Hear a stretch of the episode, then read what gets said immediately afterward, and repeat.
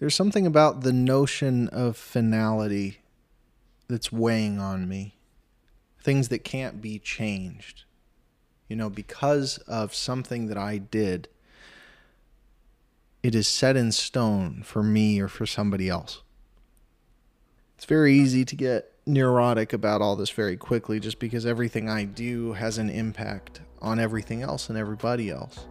So I guess I need to figure out how to mitigate the negative stuff that I bring to the world and learn how to magnify the better stuff. This is Deep Talk.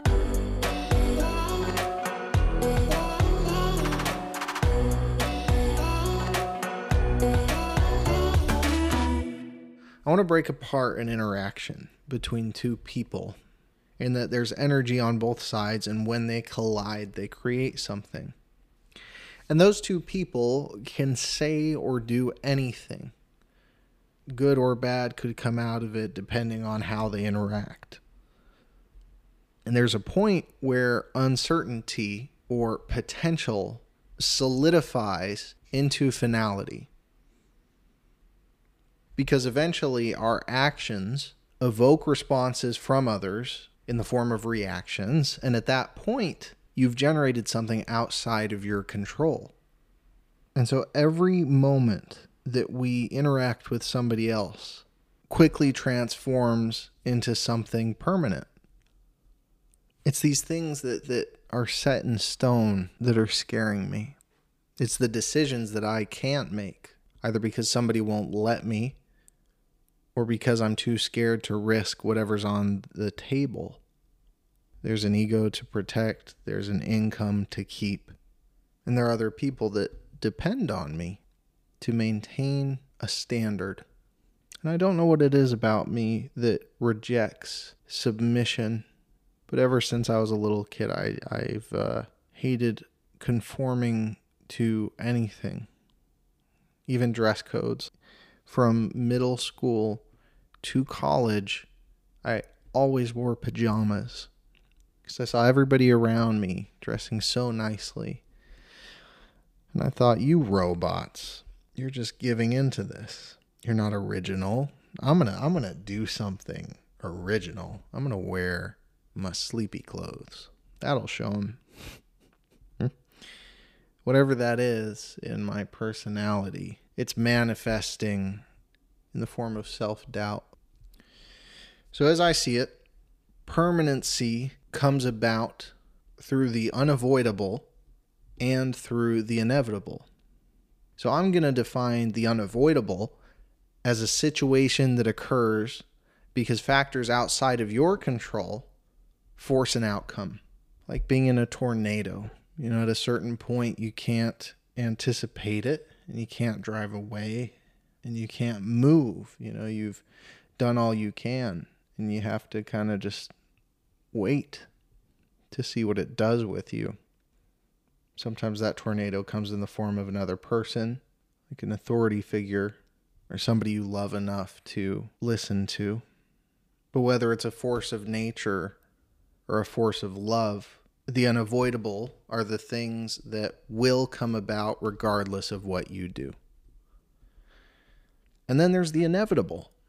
These are the things that occur because of my actions, both intentionally and unwittingly. My actions sculpt outcomes.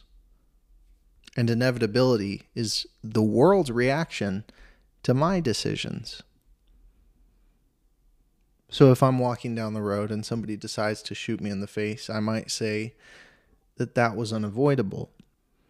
But if I'm walking down a road that I know is dangerous, or I'm walking down a road instead of being where I ought to be, and somebody shoots me in the face, I could see that as inevitability, you know, a consequence of not doing what I'm supposed to. And so it's hard to put certain things in boxes. But I think I'm just going to draw the line at intention if I'm aware of what I'm doing and I'm aware of what likely outcomes will come to pass because of what I'm doing, then maybe I deserve the reaction. but if I'm naive to a situation, if I've never experienced something, then that's not really on me, is it? You can only learn a lesson once you've failed, right? And somebody who has experienced something can teach you that lesson, but you really don't feel it as much as you do when you fail. Anyway, I, I think there are numerous parts of my life where I am choosing to fall short, where I've learned a lesson and I continue to go down the wrong road. Either because I'm addicted to a lifestyle or I'm intimidated by a new path. Because even doing the wrong thing can be more comfortable than doing the right thing when the wrong thing has been the go to move for so long. I can comprehend that I'm messing myself up, that I'm getting in my own way. But I'm good at it. It's muscle memory. I'm used to it. And making the right decisions is foreign. I'm curious if it's scarier to be thrown about by things outside of our control or to be thrown about by things that are within our control. The consequences of my action bringing justice or karma upon me. There's something comforting about the notion that I can't change my circumstances. But what about all the things in my life that I know if I worked harder at, I could change? I don't have to be this way. I don't have to continue to make myself suffer if only I break this cycle. Very few singular actions bring about inevitable outcomes. I think it's the culmination of a lot of actions.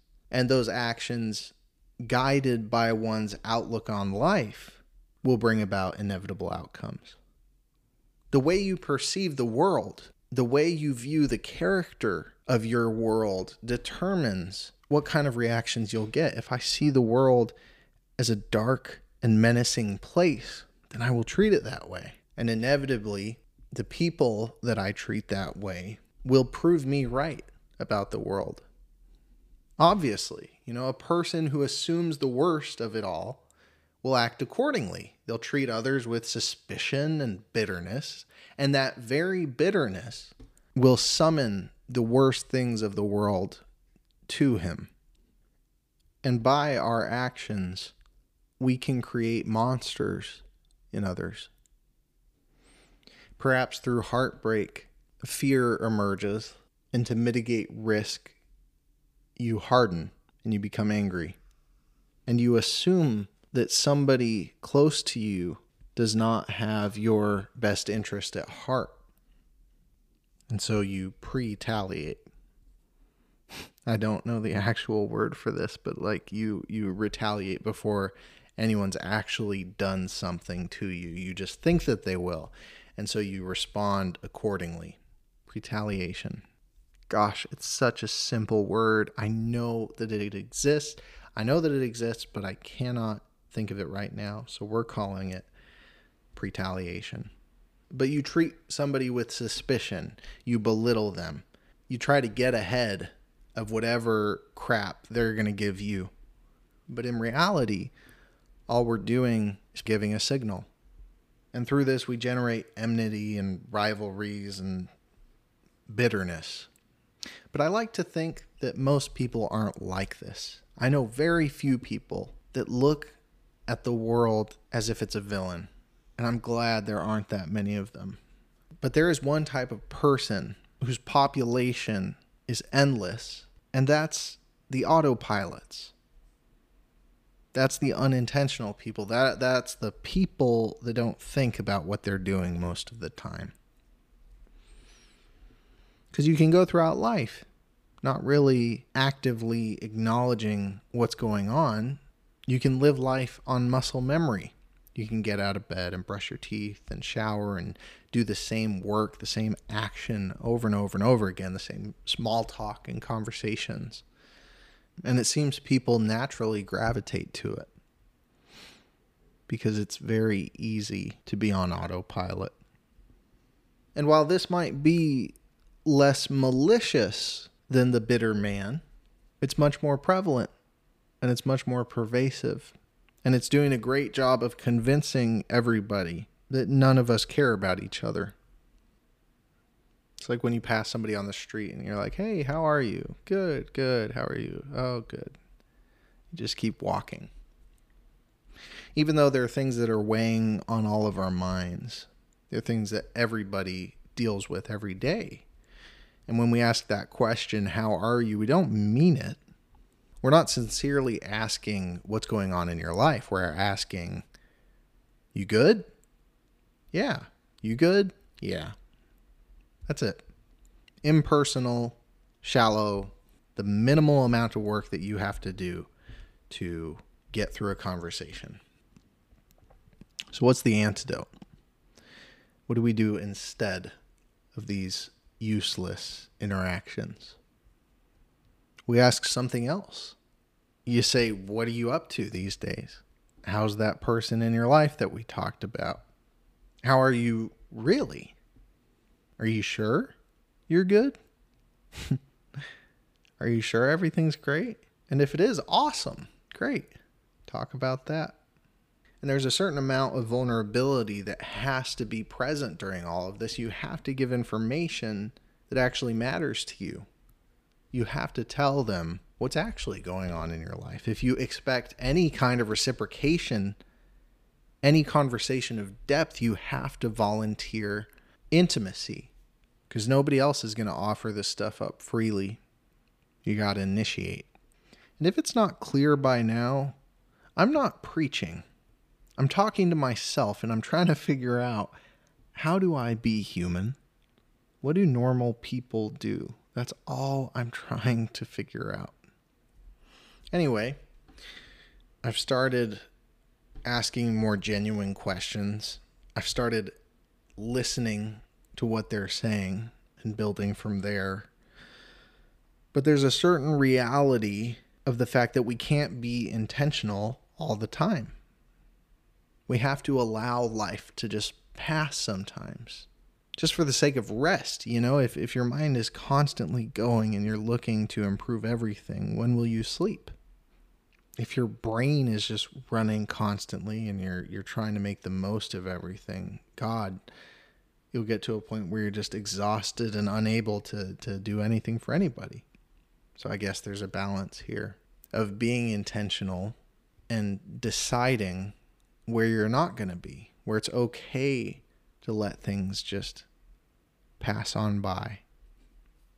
I think there's a mistake I make when it comes to my perception of finality, of permanency. I think I look at the present as something that cannot change. But what the present really is, is a moldable form, in that the future can eventually give me a present that I aspire to. And yes, the current moment that I'm in is pretty much locked in.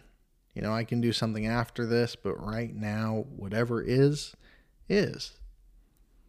And that's okay. But there's so much that I can influence.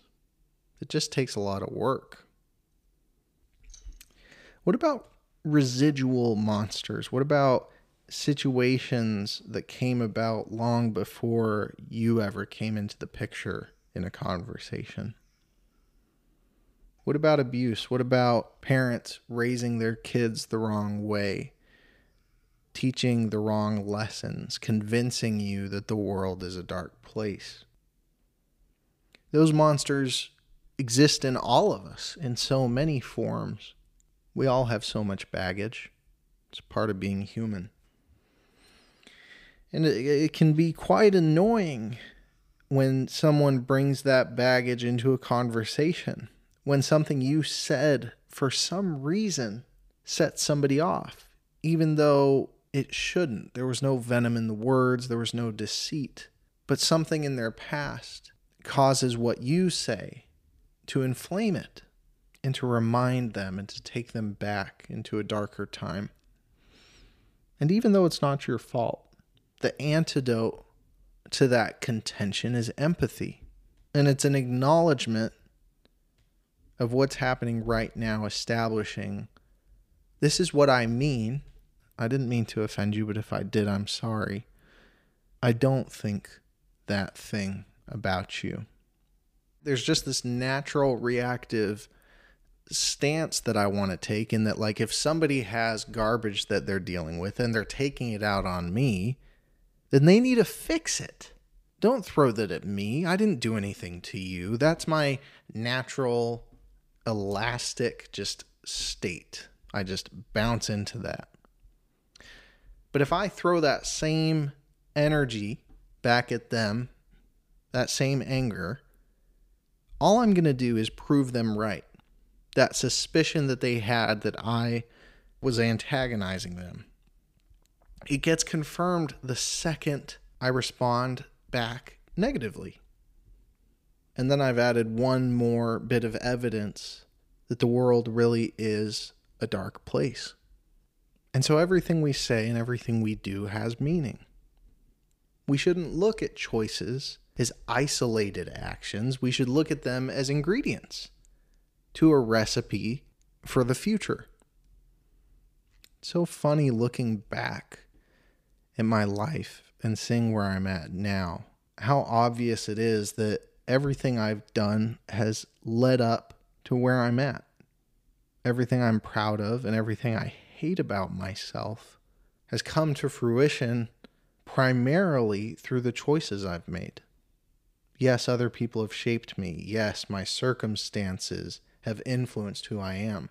But so much of who I am has come about because of my passion and because of my laziness. I'm not the person that I want to be because I haven't worked hard enough in the past to get there. I'm definitely not as bad as I could be because I'm trying. And so long as that element of effort is at play, there's always an opportunity to mold everything that will one day be permanent.